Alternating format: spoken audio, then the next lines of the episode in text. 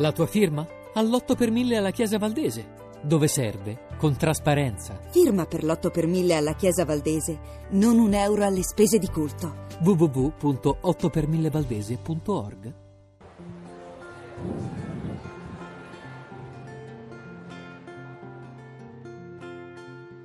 Certe volte non ho il tempo di dormire, ma per resto a letto anche quattro giorni, a stupirmi della vita e dell'amore, se per noi è per noi.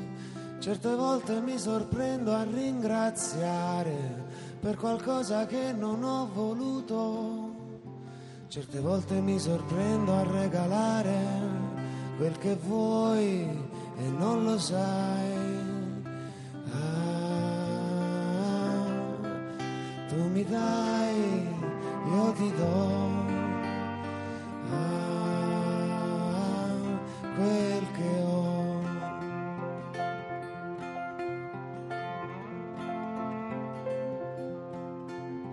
Certe volte non ho voglia di mangiare, ma mi viene fame se cucini tu. Porterò del vino dolce e confusione, se per noi è per noi. Sapremo cosa fare, costruiremo un mondo con le nostre idee, dove quello che è più bello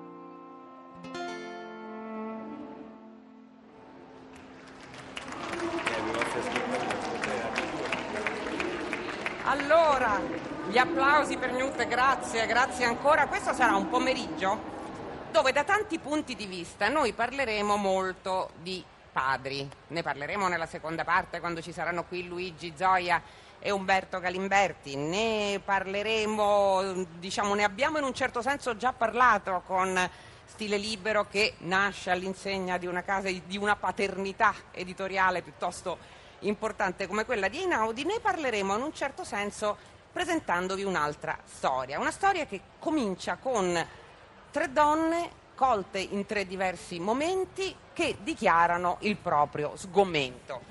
Una, ascoltando la stessa notizia alla radio, una si immobilizza con il pettine fra i capelli della figlia, un'altra sta in cucina, sta pelando una patata e, e fa irruzione nella stanza del marito urlando e piangendo.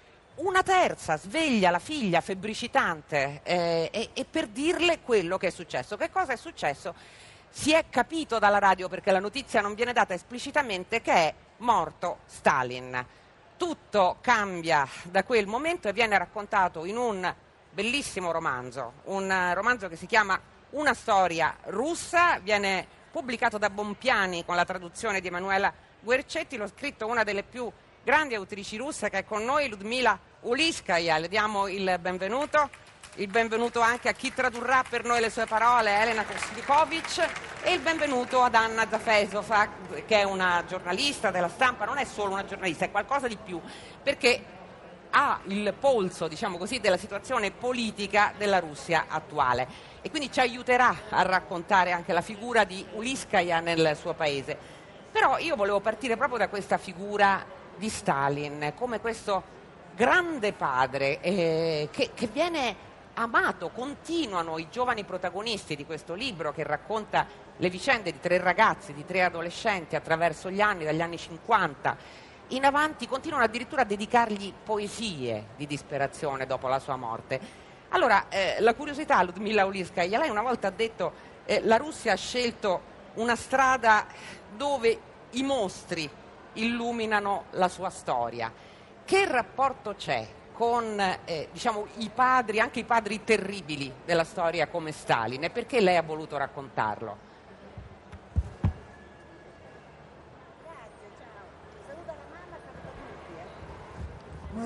По-видимому, я живу в очень непредсказуемой э, стране.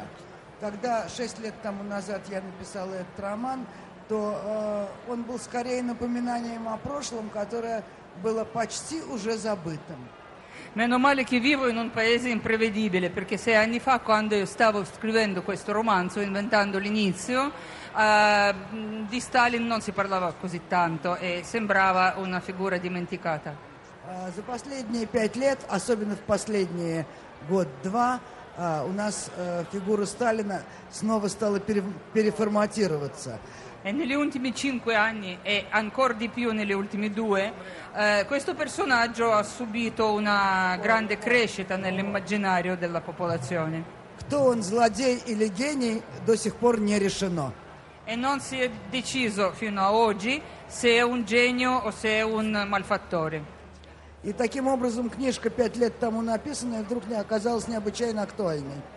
Allora questo ha dato più importanza e attualità a un libro scritto cinque anni fa. Allora, Anna Zafesova, come la figura in Russia di Ludmilla, che è una scrittrice molto amata, molto tradotta anche nel mondo, molto seguita, come è vissuta in patria?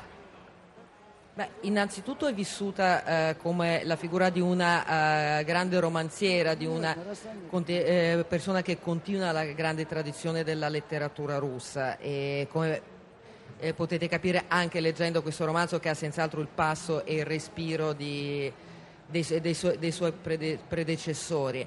E, e anche però un personaggio che ha una connotazione diciamo, politica molto precisa perché Lyudmila sicuramente, e non lo nasconde, si dichiara in- all'opposizione eh, al governo di Vladimir Putin. Lyudmila ha, mh, eh, si è distinta in una serie di eh, iniziative, eh, ha firmato lettere, ha, ha partecipato a conferenze, ha fatto, fatto tante cose appunto in, in- eh, in quel campo politico molto ristretto di grande minoranza.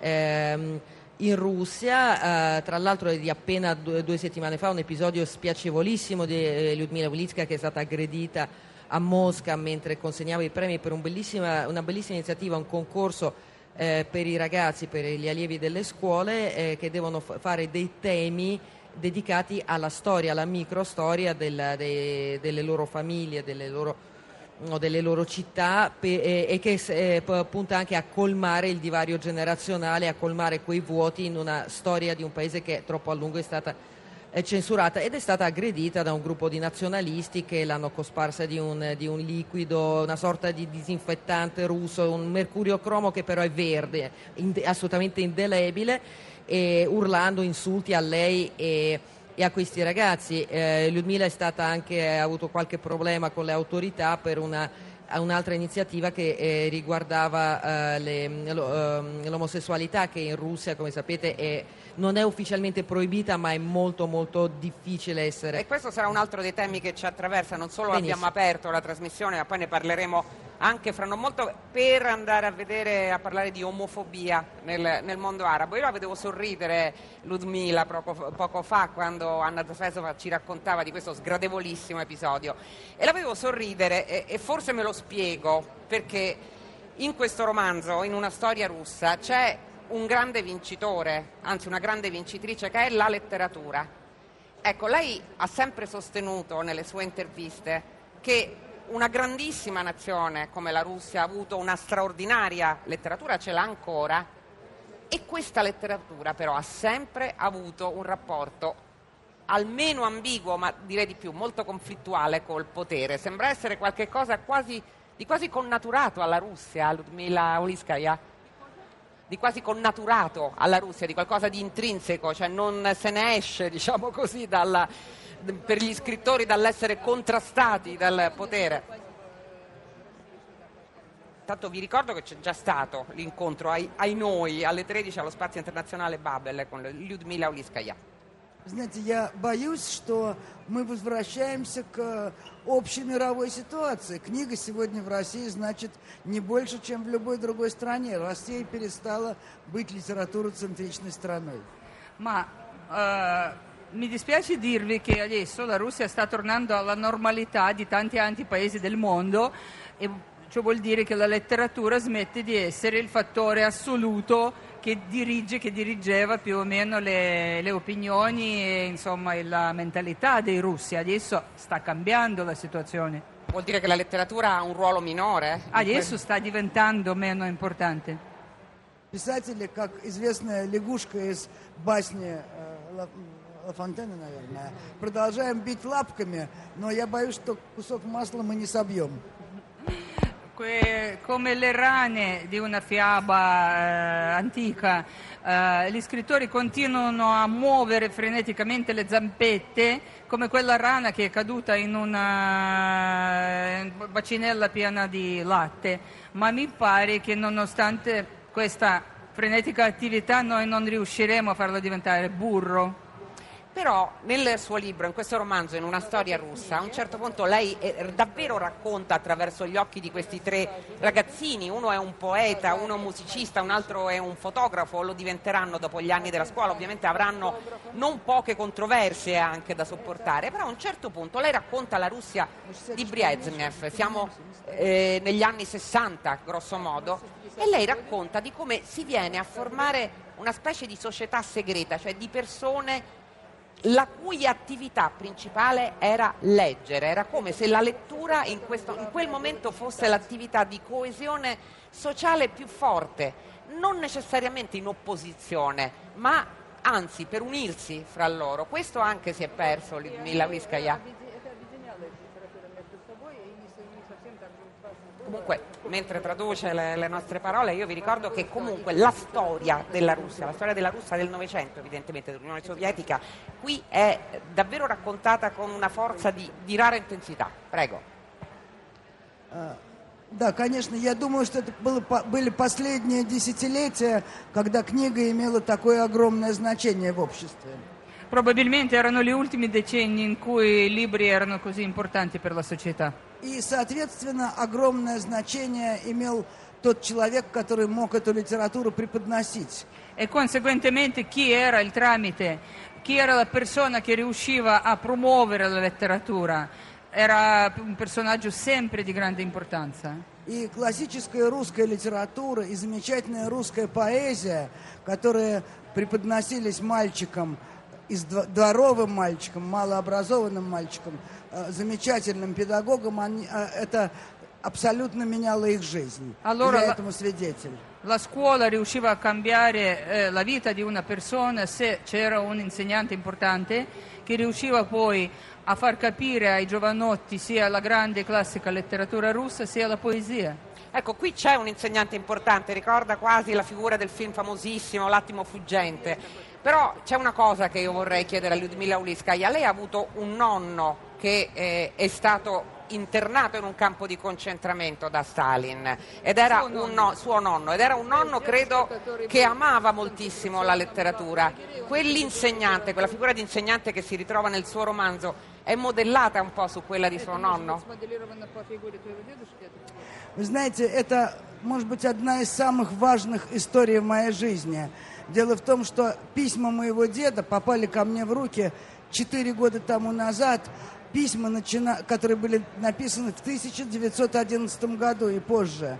И они абсолютно изменили мою жизнь, и мои представления о, дед, о моем дедушке э, именно по этим письмам сложились. Probabilmente questa è la storia più importante della mia vita, io non conoscevo il nonno, però ho trovato le sue lettere e pensate quando solo quattro anni fa rispetto al momento attuale, e, mm, erano lettere eh, mm, eh, scritte precisamente cent'anni prima, nel 1911.